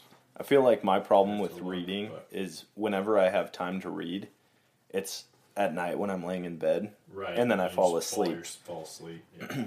And that's why I do a lot of the audiobooks because Right. then I can pop them in when I'm working or, you know, doing whatever It and just listen to them. I want to say it was around the like uh, the Great Depression, which I mean that was we can kind of thank the Great Depression for a lot of what hunting is today because because of that it became a great you know pastime for so many people. But just if you're wanting to read fun stories, uh, it's you know quasi old English. Not really. It's just or you know they talked differently a hundred years ago than we do now. But it's not like you're reading Shakespeare or anything. But but like uh, this is him talking about shooting uh, him and a buddy woodcock hunting, or technically they're fictional characters. But uh, steady now, Fred," said Archer coolly. "These birds will rise. It is ten to one, very awkwardly, for they are in very in the very middle of the dogs. Stand where you are, and I will flush them. Never mind me. I want you to get the shots today." And he stepped up toward the shot who was rather the nearest of the three to himself, the other standing nigher to Heneage, that was one of the guys, in such a direction as to drive the bird, if possible, out towards his friend. But he had judged rightly, for the bird lay extremely hard, being in fact directly under the dog's nose, and seeing him, so that he was in fact afraid to rise. When Harry was, however, on the point of treading upon him, he flirted up almost in his face and flew off a dozen yards towards Heneage when he twisted off short to the left again and made a dozen quick zigzags among those close saplings, very much in the manner of the English jack snipe, beating round towards Archer's rear. Heneage fired his first barrel at him just as he turned the first time and missed him clean, the whole of his charge splintering the brushes two feet wide of the bird and nearly a foot above him as he turned. He was endeavoring to follow and cover him for a second shot when the other bird, flushed by the report, rose before Sancho, giving him what he had not been embarrassed between the two, would have been a very fair shot. Catching sight of it, suddenly he altered his aim and discharged his remaining barrel. Meantime, Archer, perceiving that he had quitted the first bird, which had by the time got a good way off, and was pitching high and wild toward the end of the wood by which they had entered, raised his gun very coolly. The cock was diving. At the moment he leveled his piece through his exceedingly thick growth of young saplings, which had been laid by the snow, and would have almost turned his shot had then had he then fired. But his quick eye had once detected an opening in the brake a few yards in advance, which, although not above six feet in breadth, the bird must cross in a moment. As his wing glanced against the sky, the trigger was drawn, the gun flashed, and a cloud of feathers streaming downwind, and the bird still impelled forward, though quite dead, by the rapidity of his past flight, told how correct he had been the accurate, although instinctive aim of the keen sportsman. Just beautiful word pictures of these Gosh. books. Yeah. I can So just, if I can visualize everything Exactly. as you're reading Yeah, it. it's just gorgeous word picture. So when you're in the like stuck wherever and you're just like, oh man, you literally can be transported straight to the woods and just be hunting with these guys. That You're is, like, yeah, that's beautiful. yeah.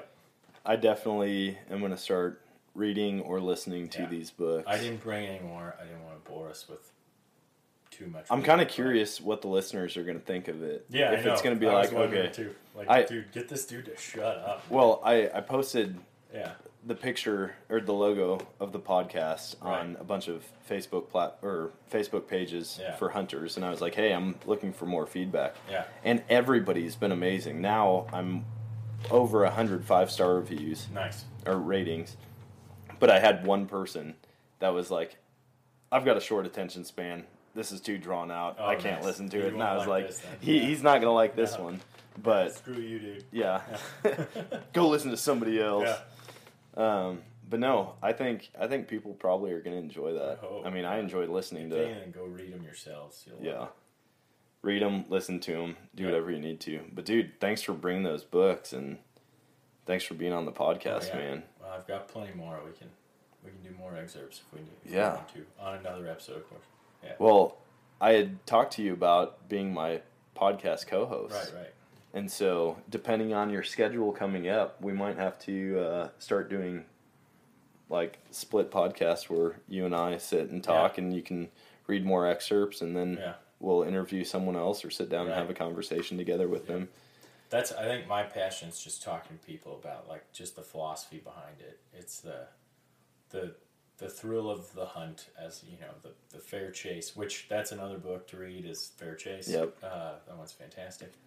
Um, I've got that one sitting by my That nightstand. one's it's super good. If you have read uh, Rinella's uh, American Buffalo, uh, parts of it might feel redundant because it does delve a lot into the massacring of the buffalo, just because that's such an important part of the hunting heritage Oh, yeah. of America. But uh, but the rest of it, if you you know if you haven't read American Buffalo, you could almost read this, not to just shoot down Rinella's book, but you could just read this and you'll get everything that you would have got. I don't think he's hurting on sales. Yeah, no, but read both.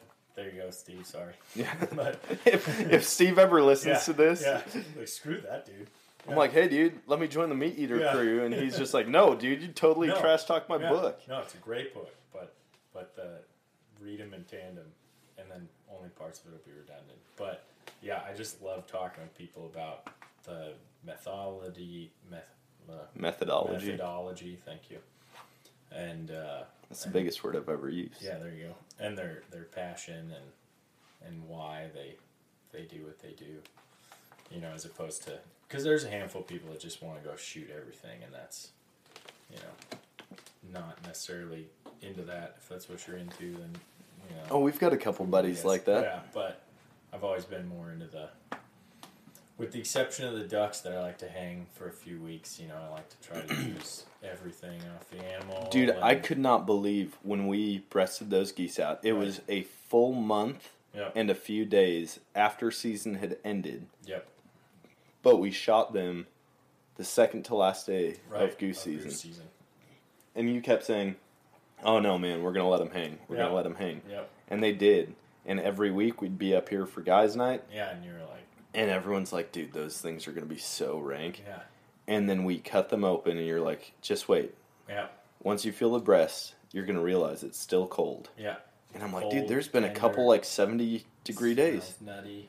You you took that first breast out and Yeah. handed it to me, and I smelled it, and it smelled yeah sweet and nutty. Yep. That one, the second bird, the one breast kind of turned a little bit. I think there's some pressure on that one, but Well, yeah, I think the first the first one that we breasted was a clean headshot Yeah. on it. The second, second one had some yeah, pellets. if we would have pulled him like a week earlier, that one would have still been perfect. But, Yeah. I mean, I still saved the one breast Yeah. but the one. well, and that's the thing. I mean, when you're shooting at ducks, or ducks or geese, any bird, Right. if they're flying towards you and you hit the breast, Yeah. sometimes you just can't save both of them. Yeah. You can cut little pieces yeah, off exactly. here and there, but that's. but- no, and that that one because we had three hanging, and one I I breasted, and was like these should go just a few more days, and then that. Yeah. Yep. Well, and you've you've let them hang until they've fallen. You hang them from their head. That's what the English used to do. Yeah, they they'd string up a clothesline at the beginning of season, hunt that day, string them up by their necks, and then uh, go out hunt the next day and the next day, and, and they keep stringing up their their fresh harvests, and then they would pick up the ripe ones, as they said.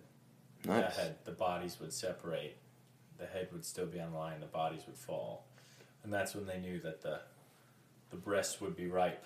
And so it's a great way to salvage diver meat. If you're not a big fan of diver ducks and you're turning them into dog food, quit doing that. Hang them. Don't take them a month. Like you know, you don't need to do that. But you have anything, hang them for for four or five days, and uh, and you'll be surprised at how delicious that meat gets. Well, I know we've we've done that with deer in the Yeah. past.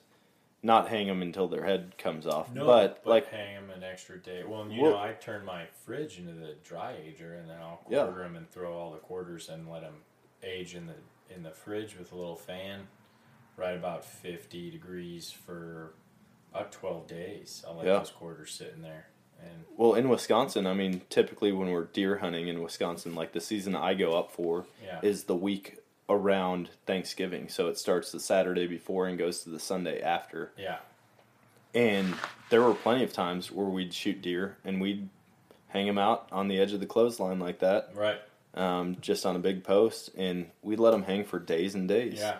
Before we did anything with No, them. it tenderizes it. It gives a chance for for all those uh, all those rigor chemicals to leach back out of the meat, and Yep.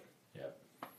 Yeah, I'm gonna I'm gonna try more of that this year. Typically, I Don't let water touch your meat either. Everyone freaking cleans their meat off. Just vacuum seal it, and you can give it a quick little clean before you finally cook it. I mean, unless there's if you gut shot something, you'll want to rinse it off right away. But but don't just dunk. You know, I, we used to quarter deer and then you throw it right in the cooler with ice water and Yeah. throw some salt in there and let it sit for a few days. But I quit doing that just because the that's a perfect place for bacteria to grow. Oh, I it's- bet. Yeah, it's not. It you'll encourage some bacteria growth on the on uh, inside the meat, not just on the the outside. But and if you let it sit even in in ice water for a week, that water will go green. yeah You know, maybe a little longer than a week, but yeah, if you get gut on your meat, give it a quick rinse and then dry it off as fast as you can with some paper towels and yeah, and that's what we've done. I mean, if Yeah. there's an excess amount of blood on the meat, we'll rinse it off, and then you immediately pat dry it with the paper Right, towel. Yeah, get that water off there. But one thing that I had never done uh, is while cleaning meat, we Uh-huh. when I shot chopsticks that little spike deer Yeah. out out at my old place, we were skinning it and and processing the meat, and Yeah. you just shaved a couple pieces off right there, and we tried the raw meat. Oh yeah, dude. Yeah, tartar. Yeah. it's good stuff. I had never done that before, Yeah. and I was like, "Wow, this is surprisingly No, good." Raw deer can be good. Yeah, some of just little sliver of some tenderloin. That's that's freaking. I wouldn't delicious. I wouldn't recommend eating a whole steak that way, Don't but don't do it now, but eat a little nibble, and it's it's something to get you through the the skinning and quartering process. yeah. Yeah. Well, dude, I'm looking forward to doing more podcasts with you, and especially when your dad comes up. Yeah, we will do do like Yeah. all four Cook boys. Yeah, that'll be fun. We'll sit down and do a podcast with them because there are plenty more stories oh yeah. from out of your dad's old place. Yep. But that and getting you guys out on that elk hunt, Yeah, I know. that'd we need to blast. figure out what it's going to take and make it happen. Yep. So now, at this point, uh, I just did a podcast with Tony about all of this. Right. and we didn't know who all was coming. So at that point, it was just me, Tony, and his dad, Lewis. Nice. And now, Drew's coming. So For he's sure. going to bring a pop up camper. Cool. He's bringing his big twin axle flatbed trailer. Nice. So he's going to pull his camper onto the Oh, trailer. And then he's going to pull the side by side on it. as well. Nice. And so he's going to come out with that stuff as well as the wall tent, nice. um, the one that we use at the White Trash One- Bash. Yeah, that first one. That's funny. We, I don't think we've talked about the White Trash Bash on No, here. we need to share about that real quick. Oh, okay, yeah. So we started, what, 15 years ago? Long time. Well, I mean, what? Two years ago we did the. It was we called it the ten year anniversary, but we had a few gap years and stuff. But I mean, at that well, point, we before had that, because we had done, it That started out as the Blow Stuff Up party. that included the blow. Oh, stuff Oh, it did. years, Okay. yeah, so So we're at 12 years then. ish, roughly. yeah, So we started out with the Blow Stuff Up we were party. in college when we did the first one, that blow stuff up party. So And that, what that started out as is we were just going to blow random stuff up. So out in your dad's backfield, yeah, we would put ref- not TVs, refrigerators, TVs, VCRs, microwaves, whatever, things yeah. like that, and we would just blow them up. bombs, And then we would do a Civil War style Roman, candle, war. and Bottle Rock War. Yep. And so we'd line up, everybody would light it, the first shots would go off, and then it was mayhem Yeah, then after that. chaos. But yeah, And then it evolved. we did the because that one of those years was the year we started doing the cannon. We turned the Oh, yeah. post driver into a gunpowder cannon. We'd launch uh, stuff way up Cans, the air. Cans, typically. yeah.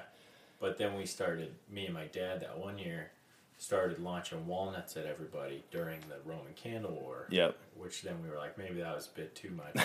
they were, I mean, Yeah. hundreds of miles an hour. yeah, freaking like walnut projectiles. Yeah. But so then it it went from that to when I got property or when I lived Yeah. out there. Um, we started doing it out there, Right. and that's when it really evolved Well, into that- something first year- major. the first year we did it at your place, you just killed that boar. So we smoked the Yep. the boar, which turned out freaking delicious. I'm gonna post a video of. Do you remember last year the ribs? Yes. Pulling the ribs out, Yeah. literally just grabbing them one at a time, Yeah. and they were clean as can Well, be. Well, we definitely got better at our smoking over the last yeah, ten years. But yeah, that we borrow a buddy's big smoker and we can fit a whole pig in it, and we'll do the whole pig. yeah. Yeah. I'll never forget though that first ham that we smoked. It was just Right. brown sugar, salt, and cayenne pepper. Yeah, I cheat on pork by using brown sugar, but it creates a hard candy shell. It just locks everything. Oh, in. it's so unbelievable. good. Yeah. But so the white trash bash, then Yeah. It- or that's what it turned into. one year driving So, around through the field. it was Yeah. called the white trash succotash bash yeah, for a long time. That I guess. Yeah. Yeah, But it And- gets shortened to shorthand's white trash bash, but it's still technically white trash succotash bash, yeah. which almost got taken away from us. It will never get No, taken away. we We're won't. We politically decided- correct right, in our friend group on our properties Right. at all. We decided we wouldn't, but But that it blew up that year. I mean, Yeah. that was like the biggest deal that we had seen. We had over 200 people that showed up. yeah, My wife and I were renovating that camper right, or A renovating a school school bus. bus. into a camper. right. And I remember Drew came up to me and he's like, "Dude, do you mind if I take oh, Go people for a ride Yeah. in the back 40 on the school bus?" And I was like, "Go for it, man." Yeah. So basically, a real quick way to describe this event is it's as redneck as it gets Oh, in yeah. every facet. And people just get together and we celebrate the 4th of July. It's always on the 4th of July. We go out frog gigging a few nights before. Yeah, We get our limit of frogs. yeah. We raise a pig, we raise a pig, uh, kill the pig, butcher it, right? put it on the smoker, and so the night before we go frog gigging, we get the smoker started, Yeah, and then we, do just the pig first, thinking twenty hours. yeah Yeah, we we sleep outside We and we just check on the pig. eighty pounds of succotash. Yep. We just have a big like three eighths inch right piece of steel, Yeah, and we put that over an open flame Yeah. and cook succotash on it. Yeah. We have frog legs. Uh, we've done deer, dove, right. Um, all sorts of anything you can imagine. We just do a bunch of different meats, and it's kind of cool because a lot of the people that come now are hipsters that you know Right. maybe have never had wild game meat, Yep. and so that's their first introduction to it, Yep. and they realize it's actually a really good food. Yeah. And we've had people talk about wanting to go out hunting just Right. because we share the food with them Yep. before we ever introduce them Yeah. to the sport. But anyways, Drew was out on in that school bus. Bus. And I remember looking back at one point, and they were on top of the school bus. There was a little six foot ladder Right. that they propped up under the emergency hatch on the roof, Yeah. climbed up, and then they were throwing clays off of the school bus and shooting them with shotguns Right. as we went. Yeah. Or as they went. Yeah. And I mean, it, it was It's just absurd. crazy. Yeah. I mean, ev- anything do- goes. We do the speech. We live music. Every hour on the hour. Yeah, we do. Oh yeah, my country tis of thee every hour. Yeah. We do the big speech at the end. This last two years we did the uh, the fifty the fifty gun salute state by state. Yep. Yeah, we throw in a few extra for Missouri, Yep. and then uh, yeah, it's a good time. Yeah, you do your big speech yeah. towards the end. And We shoot a bunch of fireworks off, and I have we've had live bands now. of the the school bus year of speech. Someone has the the one year me and Tim were on horseback, and I gave the speech from horseback while he rode around Patriot style with a giant American flag in circles around me while I delivered the speech, which was hilarious. I wasn't there, so Yeah, I've only missed. I've missed one white trash succotash bash in all the years it's gone on, and it was the year that I was in Colorado. But the Right. last one, not this past year, but the year before, I actually flew back just to be at the at the bash. Yeah. So Um, but we've had now live bands. Yep. We've had sponsors a Yeah, couple times. We did get some sponsors. Um, but yeah, it's a We good time. Bring in porta potties.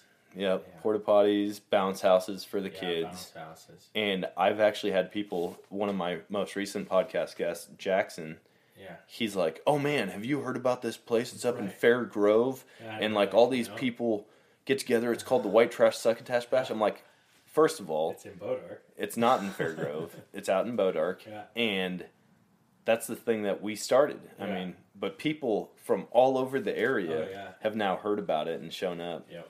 But it's, definitely very- turned into yeah, a more like- family friendly event. Yeah. We we reserve the cannon and the fireworks for out in the field and not We're near safe. everybody. We have an actual firearms zone for only sober people. Yep, only sober Yeah. people.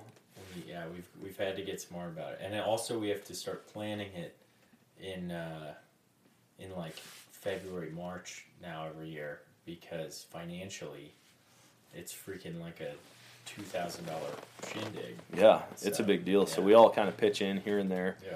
Now we're gonna have a pig. Uh, Right. I've got them at my house right now, but Yeah. I'm gonna bring one over here in the next couple days. Right. You've got a, a spot to Yeah, I got a raise it now, and so that's gonna be our pig for the white trash bash this year. Yeah. Maybe. Did I tell you the ones that were born last year? They're just over a year old. He butchered one of them when I was gone in Colorado the other weekend. Yeah. He butchered it, and it was 311 pounds as a one year old. Dang. So I always thought that the big boar and the females were around 350. It turns out they're actually closer to to 500, five, or yeah. I think the boar is probably pushing six. Good lord. So we've got plenty of pig meat Yeah. moving forward. But um, yeah, I'm looking forward to that this year. We're gonna have to do a night before podcast on Yeah. that one too. So, anyways, man, we won't draw this out any longer. Yeah. Well, But- how long are we gone? Did we go too long? Hour and 45 minutes Oh, almost. shoot. Sorry for the long podcast, gang. No, man, I think this is awesome. Yeah. I look at Joe Rogan, man. He Yeah, makes eight hundred thousand an episode, Yeah. and he's got like four hour long true. podcasts. It's true.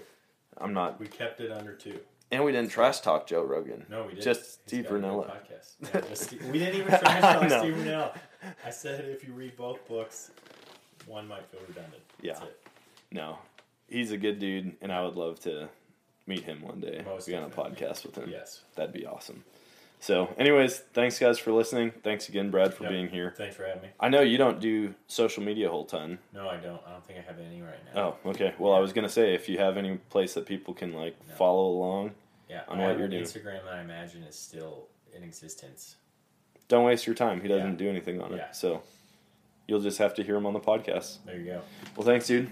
Yep. All right, that's going to wrap it up for this episode. And I hope you all enjoyed that. We definitely had a good time sitting down, um, sharing stories, laughing. And I look forward to doing a lot more of these podcasts with Brad. Um, I think he will be the co host moving forward. His schedule's a little crazy right now, and the only reason that we actually were able to sit down and finally record an episode together is because he just had a vasectomy. And so he's kind of stuck at home for a little while. Now, that being said, he'll be healed up and back on his feet here in a little bit. Um, but he's just a busy guy. He's going all the time, whether it's doing home projects or painting houses through his painting business or being on the ambulance because he is an EMT, well, paramedic, I believe. Um, anyways, he he's just always going, and so it was good to finally wrangle him in, get him to sit down and have a conversation with me that we could record for you all. So I hope you all enjoyed it. Um, keep keep looking for more content. I'm putting stuff out on social media all the time. That is not my number one priority. That is not something that I've ever been like, oh man, I can't wait to do this. But my wife started getting me into TikTok and making videos and just kind of adding some humor um, that hunters can relate with into the social media platform. So go check it out on so, on uh, TikTok, on Instagram, Facebook, the Nomadic Outdoorsman on all three platforms. And I think you'll get a good laugh out of some of the stuff, and unfortunately, be able to relate to some of my pain. So until next time, always choose adventure. God bless, and we will see you later.